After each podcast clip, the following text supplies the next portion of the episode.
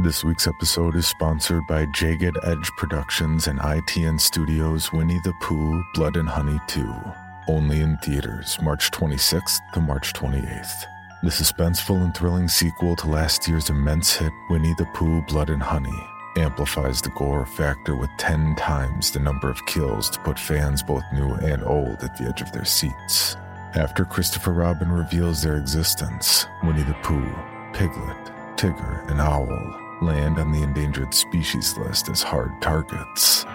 Unwilling to hide in the shadows, the Ultimate Scream team embarks on a murderous rampage through the town of Ashdown to get their revenge on Christopher Robin, once and for all.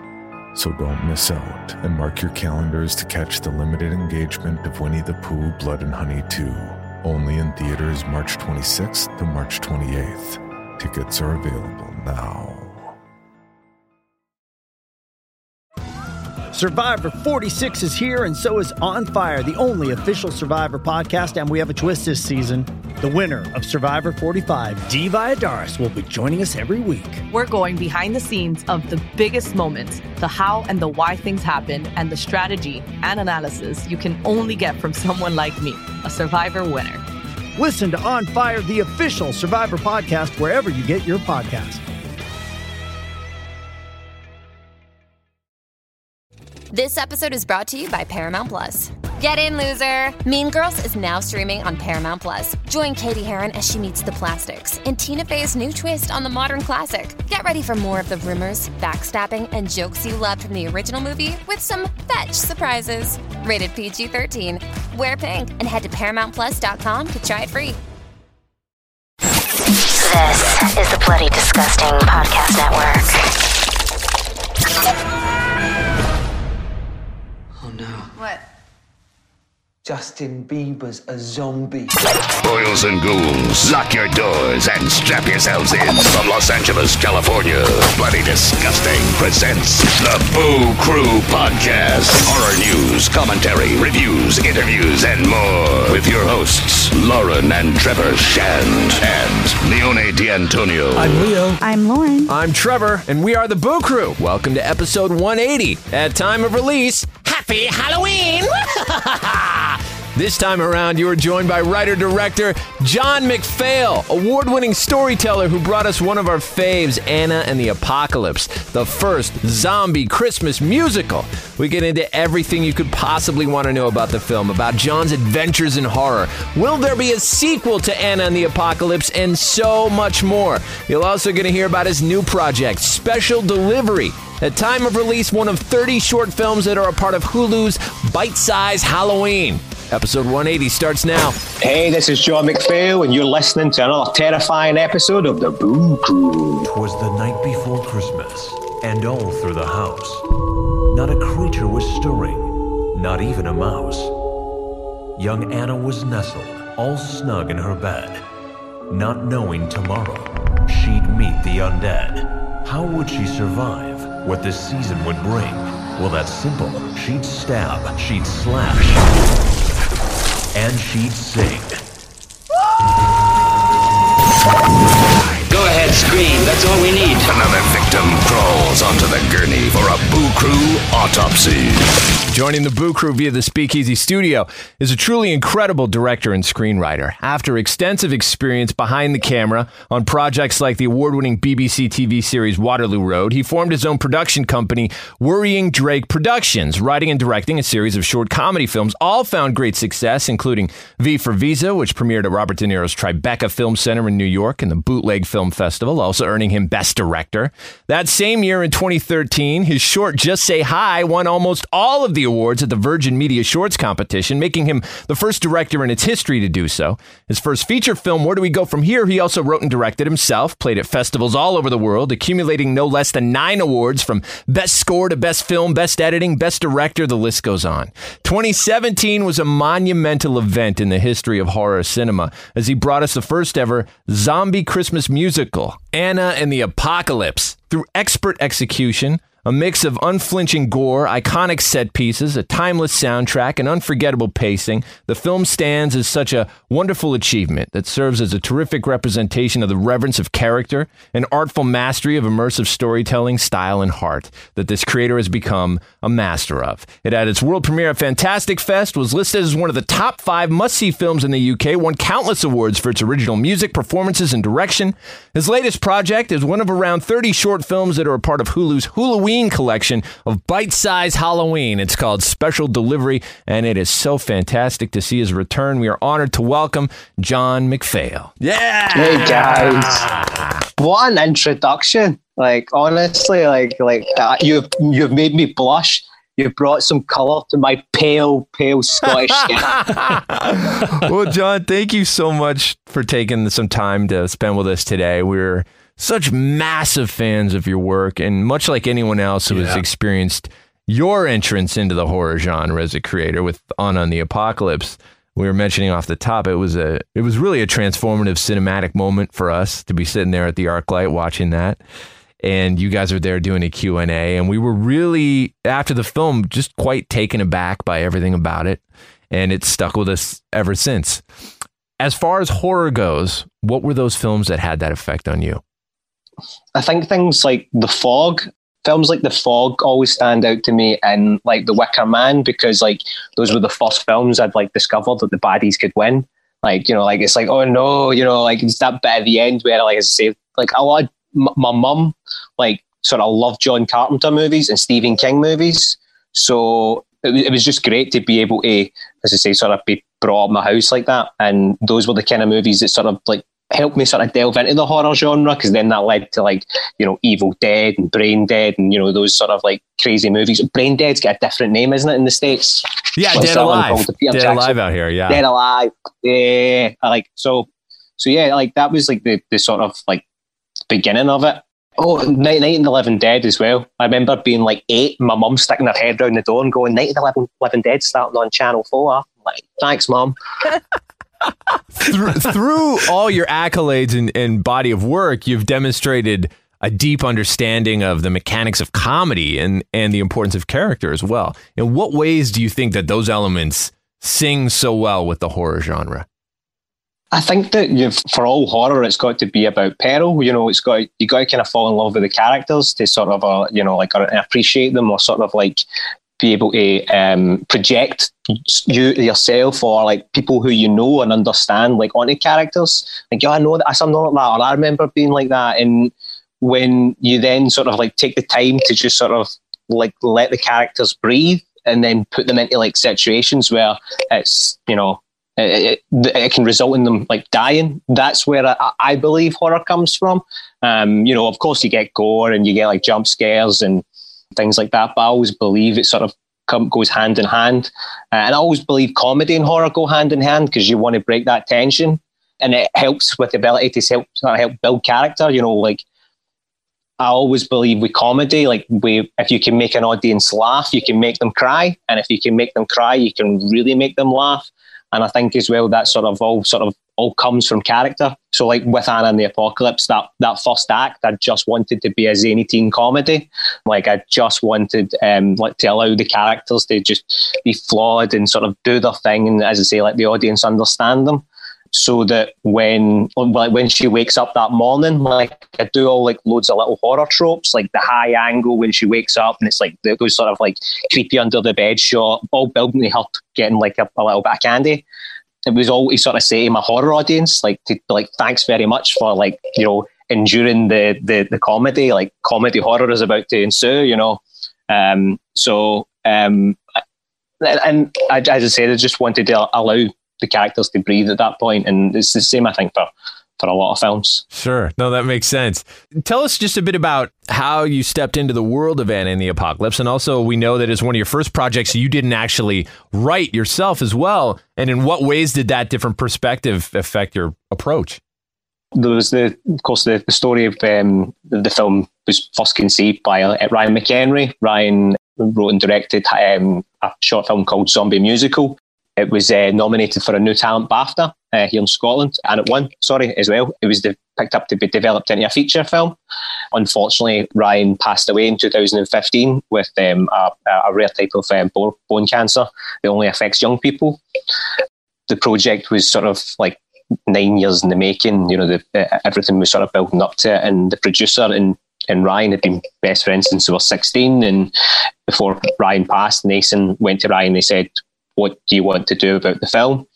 Um, and Ryan said, "Like, go and make it. He's need to go and make it now. You know, it's it's picking up steam, and we need to get get over the line." So the responsibility of the feature then fell on to writer Alan McDonald to sort of like um, you know continue the writing side of it. And I always believe that that like the the film's kind of like supposed to be about teenagers dealing with death, and you know like there was all these sort of you know young men that sort of grown up with a, a friend and they just lost them you know through no no fault of their own and through something as terrible as to, to cancer I think that they were all dealing with that loss, and I think that that kind of like always sort of feeds into the film. I think there's a there's a like a as I say that that that sort of theme of uh, kids dealing with death was all kind of like was real for like all these sort of young men who had never expected to to lose a friend at such a young age. So the the the boys and the, the producers were looking for a, a, a new director, and they saw my weird romantic comedy film that you can. It was a film you can take your grant to see, um, you know, uh, at a Glasgow Film Festival, and thought that I would be the right fit for for Anna and the Apocalypse. That's sort of how I came on board. And that Ryan, there are Easter eggs with Ryan's name. Yeah, so so Ryan Gosling. There's a Ryan Gosling joke because Ryan. Do you remember Vines? Remember the six second sort of like video thing? Ryan had done the, the, these Vines that Ryan Gosling won't eat his cereal. Oh yeah, that's right. They were went viral. yeah. yeah, those are huge. Yeah, uh, that was Ryan McHenry, the original uh, writer director of the, the film. He'd, he'd made those. So like um, we make a, like a couple. I make a Ryan Gosling joke in there as well. I wanted to talk about just the film being rooted in these amazing performances. And I was wondering if you could take us through a bit of the casting process and what you were looking for in particular to bring this to life. So we wanted like a range of cat, like a, you know, you know, a sort of a, a, collective group of you know different individuals and different voices. Like you, uh, like even the way that they they, they um, how how they sang as well. We wanted we didn't everybody want everybody to sound the same you know, they all had to be kind of unique so that when you were hearing them sing, you could pick them out. As well as that, there was like, I mean, first off, like Ella Hunt, she walked in and smashed it, just walked right into the audition room and smashed it. And we were just like, oh, she's amazing, you know, singing, performance. And I know we were just just so bowled over by her and delighted by her. And we were like, nope, she's our Anna that casting process was like um, we had like 250 casting tapes and we whittled that down to like like about 30 or 40 and then we had like auditions with them where we just had them sort of come in and uh, redo the audition and uh, to the self tape and uh, hear them sing um, and just sort of have a wee chat in the room with them. And pretty much we've we'd got like everybody um, through that way apart from Malcolm Cumming uh, who plays John but I couldn't find him anywhere. I was just sort of like looking for this little, you know, pocket rocket who's just like, you know, always just going off and understands about that physicality of comedy. Like we all do, we all understand the physicality as well, which I love. Like Sarah Swire's like silly little walk for Steph, and you know those wee kind of things um, were key. I saw Marli Siu, who plays Lisa in a play up in Dundee, and I just loved her in it. And it was like a, another one they sort of you know bring her down to the auditions, and she just you know as I say smashed out of the park as well. So it was it was trying to find as I say individuals and sort of different voices that weren't sort of like traditional musical theatre voices. That was kind of like how we, we we we brought them together. What was Ella Hunt's audition piece? What did she have to do? The first thing you saw her do? Oh, I can't, can't really remember. I think that we'd done the it was the Snow Angel scene that was um, was was was the addition piece that we'd sort of we were doing. I'm trying to think what the other one was because it was that. Oh, and it was the sort of goodbye dad uh, section. I can't remember what she sang. What she sang actually because it's that it's that long ago now. As I said, I'm sure there's a casting tape somewhere of it. We also love that equal attention was spent on the practical zombie effects work and makeup. Was that tough to do as far as like the choreography as it's usually going off in the middle of a musical number and all that stuff to be able to hit all those beats? Now, again, I'm a horror fan, and I understand that, like you know, there's certain things that, that horror fans, you know, want, and you want you want that that practical gore. You want those kind of like the, the, to almost feel it and touch it. That you we can see the CGI. Like I, have got a, a, song when I see like too much CGI, I'm like CGI, CGI. you're watching a movie and you're like like totally drawn out of it we all like I always wanted to have like in camera practical gore, or something for the, the actors to react to, as well as that sort of visceralness for the for the audience. And you know, we could just top it up and mop it up with like you know a little bit of like you know CGI blood or VFX blood in here and there. So like the snowman, like you said, when I read the script, I was like, oh, I know exactly how I'm doing this. I'm totally putting like a, a fake head on a body, and then we're going to whip it off with a fishing line. There's going to be a blood cannon, and that's what we're going to do. I'll be it. So I, I was just so excited to do to, to be able to do practical effects as well, or, or to be able to put them in there. That um, yeah, uh, it was it was good fun. There's so many amazing practical effects, like you said, and like prosthetics and the costuming and everything. Where is all that stuff right now? Like, did you keep anything from the production?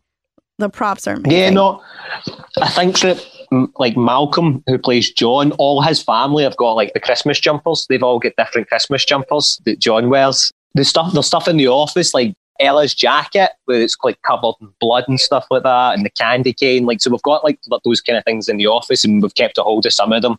Sarah Swire on our uh, like our wrap party gave us all little like Barbie doll legs with like the Tipp-Ex, the like sort of not uh, the end of it with red nail polish for like her silly leg thing that she had.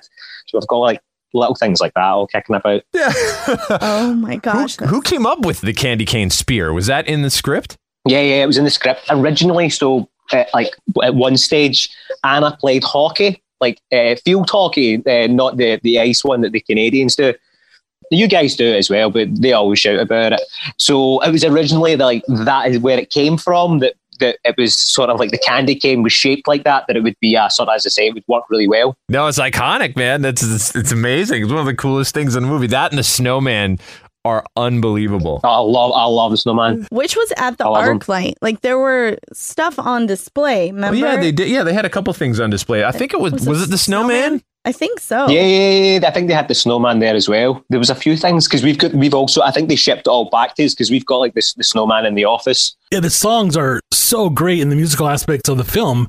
In particular, the uh, fish rap song and the Christmas performance by Lisa, played by Marli Siu, were really really funny. Man, were these songs collaborative uh, approach between you and Roddy Hart and Tommy Reilly?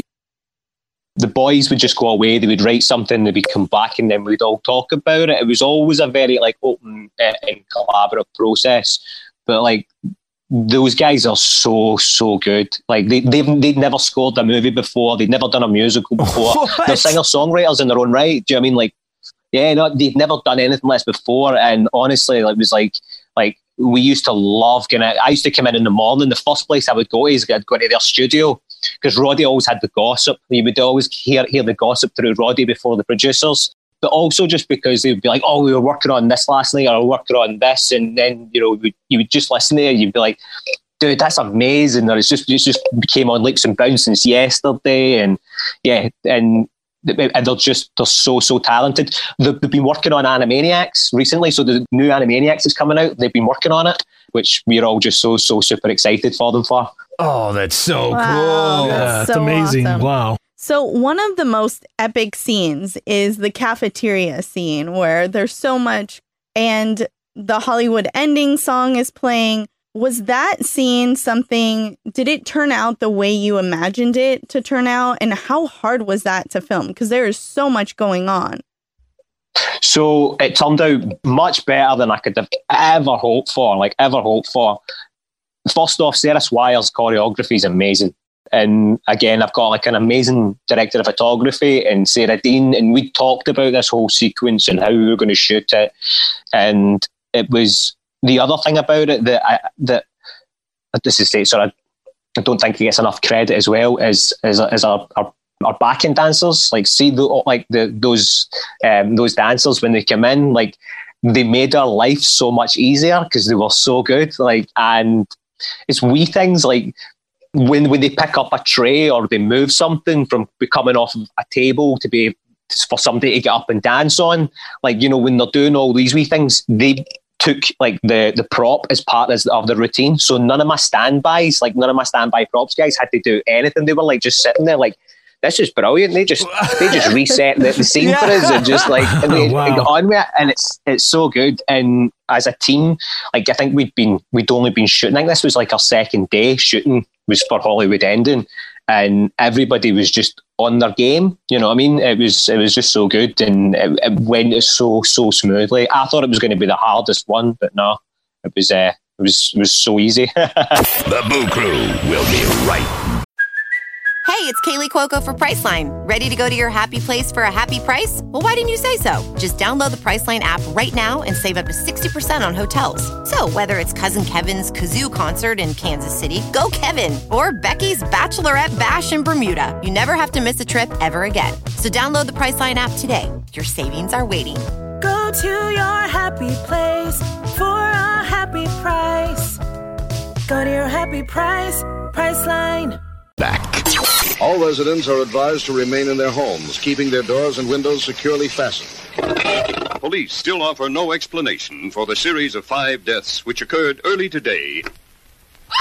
You are cordially invited on an excursion into fear. One step beyond terror with It's Alive. It's Alive. To science, a baffling enigma. To the police, a total mystery. To the innocent, certain death. It's not an animal. It kills like an animal. And when we find it, it'll have to be destroyed like one. It's alive. And remember, it's deadly. It's Alive from Warner Brothers. In color. Rated PG. Parental guidance suggested.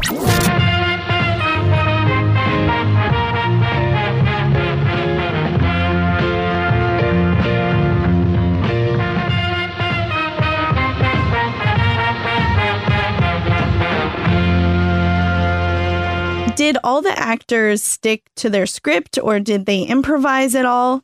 Paul Kaye was like the one for the improvs the most. Like Paul, Paul Kaye, like do a few things, like things like oh, what, what is it?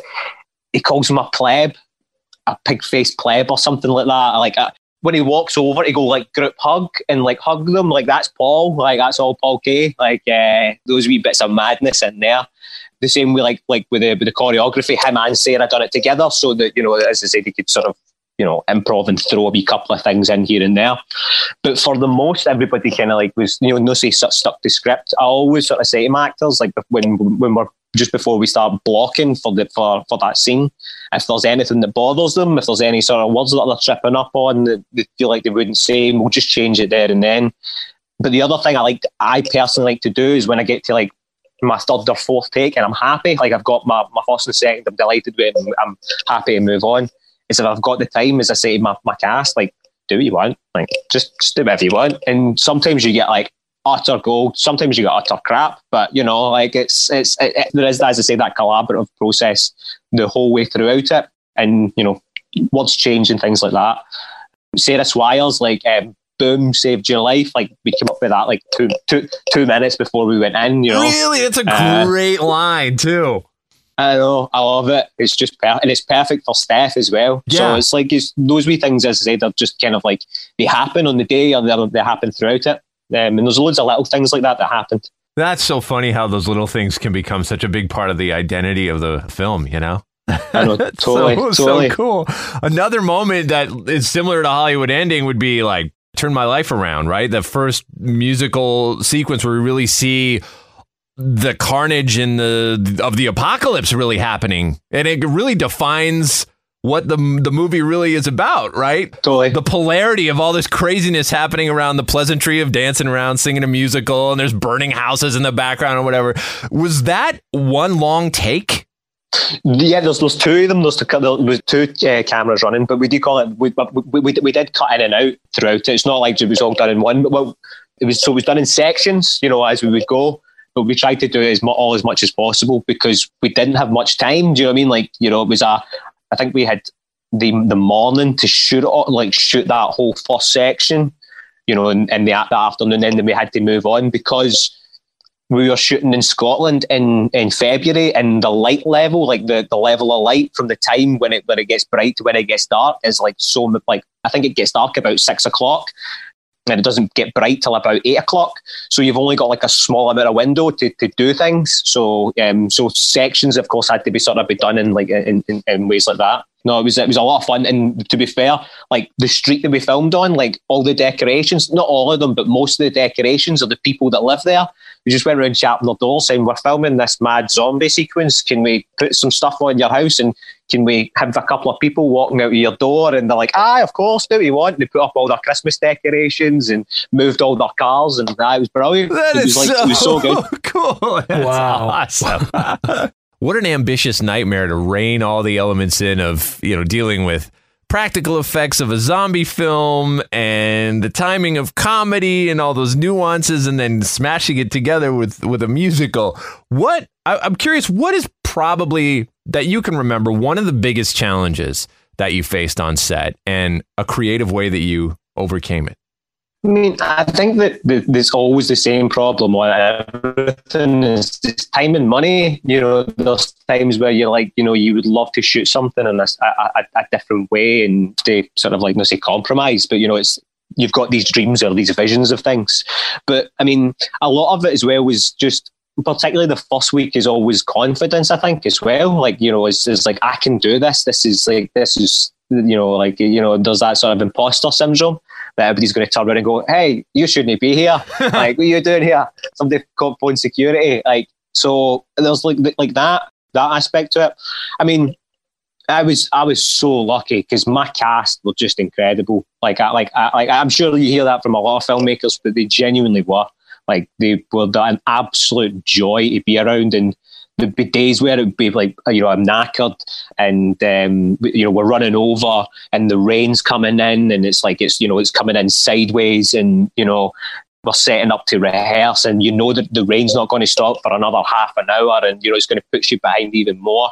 And there are my kids coming out with their cast cars with their jackets on and their hot water bottles and their biscuits lying out of their pockets carrying on. And I used to just get filled with so much joy just seeing them and just seeing them like um their their energy that was just uh, it would always just sort of like raise me up and be like all right all right here we go. This is going to be fun. Come on and, as well my crew like I, worked with a lot of these folk like as a camera assistant for years it was an absolute dream to work with a lot of them like um, you know you touched on the costume and the makeup Fiona Morrison, who I've known since she was a, a, like a costume assistant, it was just brilliant. And Maxine Dallas is just amazing. Maxine done the the makeup on uh, Special Delivery, so that was good. It was good. Uh, Tommy and Roddy done the music, the the little sort of like John Carpenter sort of like. Yeah. Oh, that's fantastic. All part of the all part of the same world. That's great. Leo, you had another question about the filming. Yeah, what was it like filming in the public spaces? You, you filming in like Glasgow and Livingston.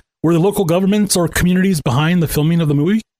Oh, totally, one hundred percent. Like the, um, as I said, the community was brilliant when we were shooting "Turning My Life Around." But ev- everywhere we filmed, people were just like, you know, they just kind of didn't mind. They were like, "All right, ah, and you go." Like it's not like every day that you you see kind of like a like zombies, uh, like a zombie film running about. And um, I remember we were doing the pickups, so there was like, you know, you always have to like pick do your certain things, and and one of the pickups was. Um, it's like the tire on fire. Like Yeah. I, I'd always wanted this shot where like a tire on fire going going, going by.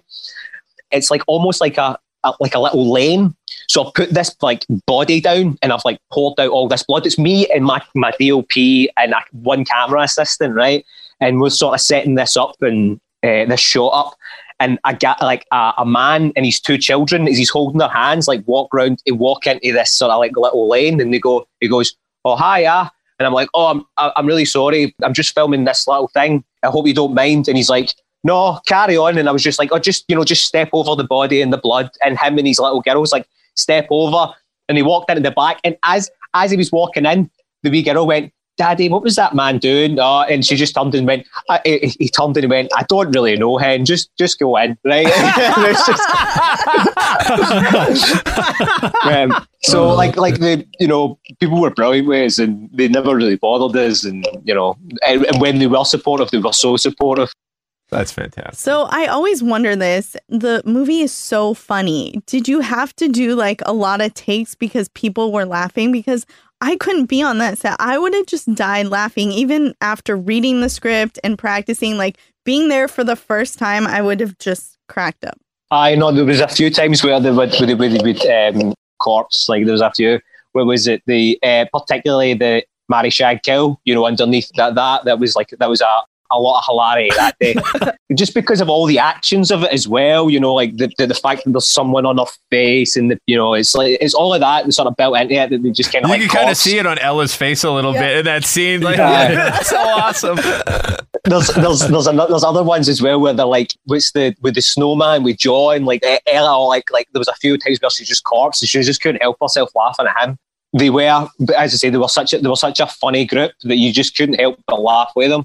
But like on that, like when the chips were down and when when I needed them to like hit their marks, deliver their lines, and and you know get it in the can, there was that professionalism professionalism in them the when we had to do like human voice, like because it's the midpoint of the film and it's like where like I have to sort of really inject a bit of drama that so that, they, that I always feel like so that the last act can pay off. Uh, so I needed them to sort of like you know just you know to take it down and uh, to really kind of like reflect and you know they totally did. They like they sort of like that like. 20 minutes before they, we, we were heading on to set, they were away in their own corners, sort of like, you know, sitting just getting into their own wee zone and things like that, you know. So they knew when to, to work at it and when to sort of like carry on.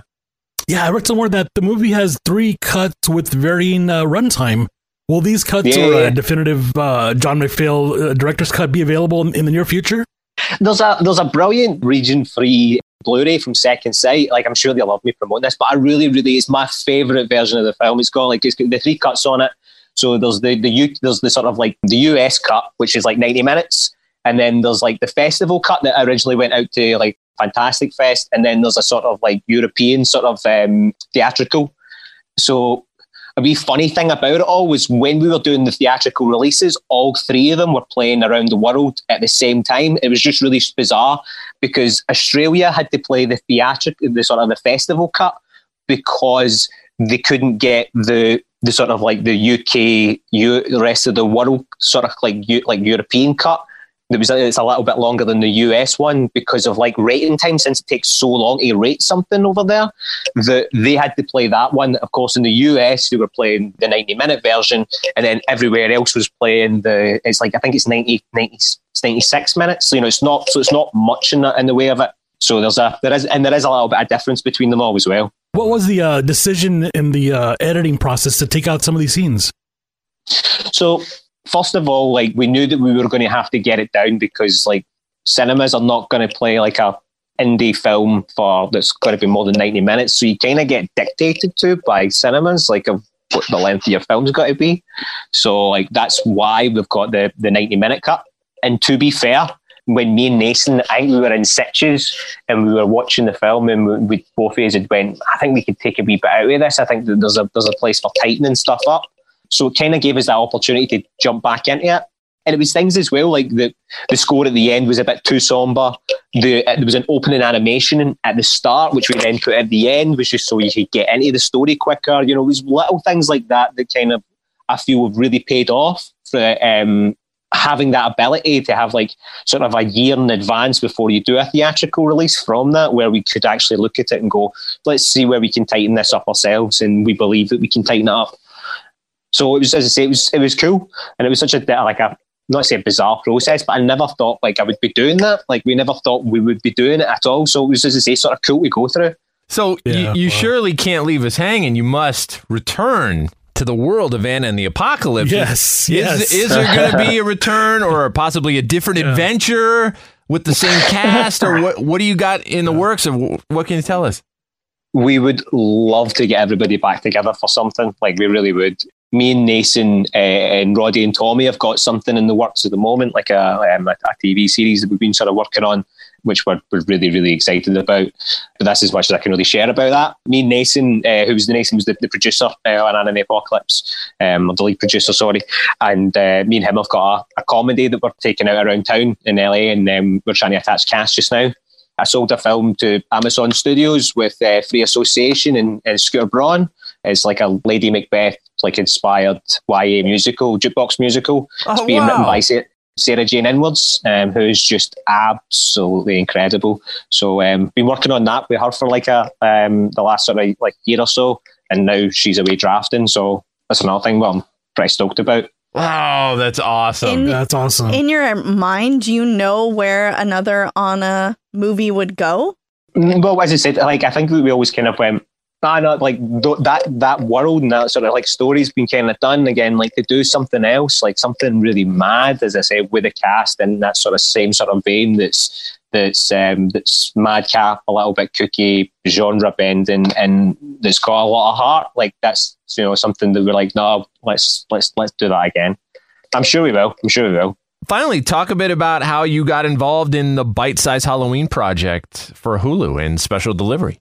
So Jack Tarling, um, the producer, he got in touch with me. He did God's Own Country and uh, Await Further Instructions.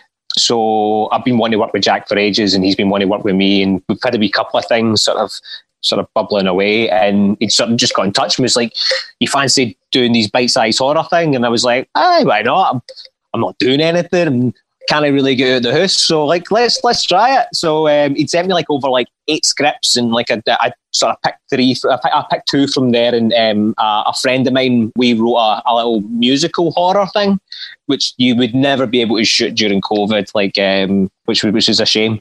But yeah, so pitched for we we special delivery, and, and as I say, those two. And when they come back, they sort of say, like, you know, you know, we would love to do that. We would special delivery. We were like, yes, here we go. Got to get out of the house. nice. How long did it take to shoot it? Uh, one day we shot it uh, through one, one night, just in one night. It was uh, it was good fun. It was difficult with the unit moves and stuff, but yeah, no, as I said, it was it was just it was just nice to get out and shoot something again. The creature design bespoke was it made custom for the for the feature?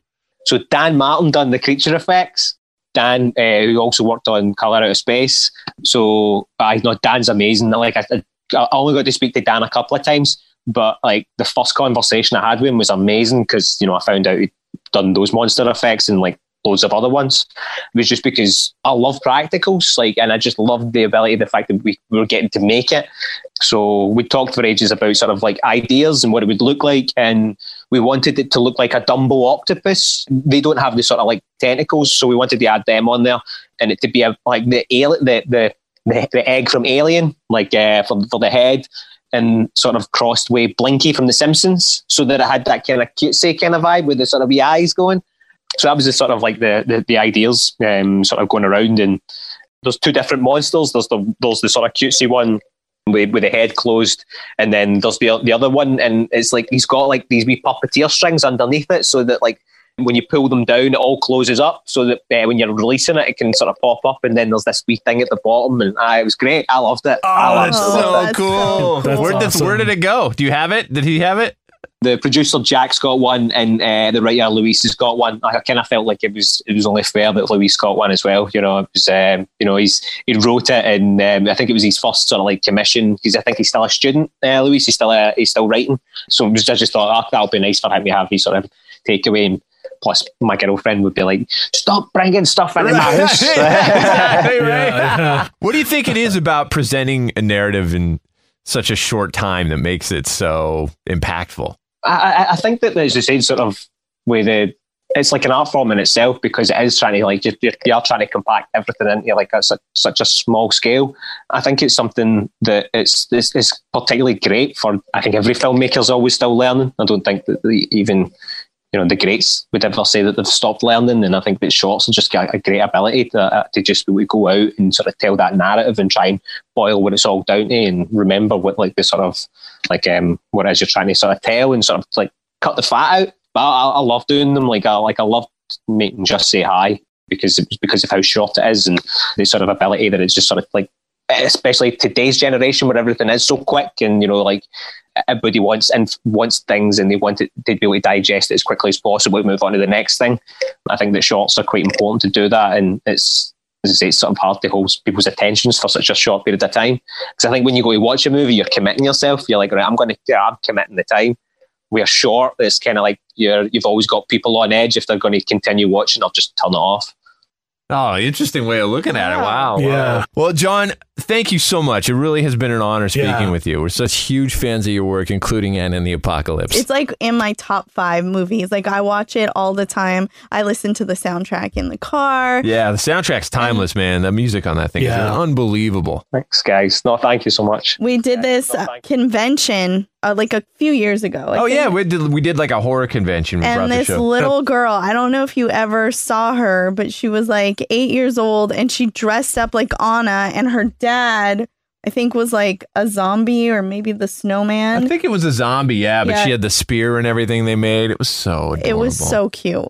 So we've got like a WhatsApp group. So like every now and then when we we see things like this, we, we always sort of like you know download it and send it and sort of send it to each other. And like usually someone will like sort of like tweet back if they haven't seen it and you know tweet it around and things, which is you know like as I said, it's a they're a, a really really good group and like everybody that's sort of like in that gets in, t- in touch on Twitter and stuff like that about Anna and the Apocalypse is, is just so nice and they're just so sweet.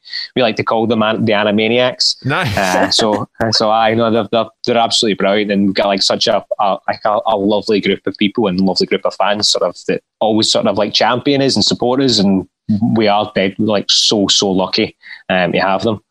And I no, and I, I I just want to say you guys as well. Like, the, thank you so so much for having me. Like I said at the top of this, like Bloody Disgusting's like my favorite. Like like I've, I've been coming to you guys for years. Aye, so I'm I'm, I'm just so happy to be here and, and so delighted you want to talk to me. Oh, John, man. Thank Awesome. you. Thank Thank, you you. John. That was the Boo Crew Podcast, episode 180. Special thanks to our guest, John McPhail. Follow him on Instagram at worrying underscore Drake and worrying Drake on Twitter. And hey, if you haven't seen Anna and the Apocalypse, definitely check it out. And if you have seen it, watch it again. It's awesome. Also, at time of release, his short film Special Delivery, part of Hulu's Bite Size Halloween, streaming now. Production tracks for this episode provided by Powerman 5000. Till next time, it's the Boo Crew saying, sweet screams. Thanks for listening to another episode of the Boo Crew Podcast. Haunt the Boo Crew at talesfromthebooCrew.com. Tales from the Boo Crew on Facebook and Instagram. Follow us on Twitter at Tales from the Boo. The Boo Crew is Lauren and Trevor Shand and Leone D'Antonio.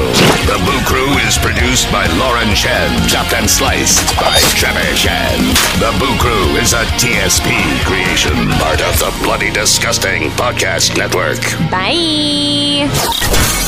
The Bloody Disgusting Podcast Network, home of the Boo Crew. For horror-centric interviews, SCP archives, weekly full cast storytelling, horror queers, genre commentary from an LGBTQ perspective, and creepy. For disturbing and terrifying creepy pastas. Listen free wherever you stream audio and at bloodydisgusting.com slash podcasts.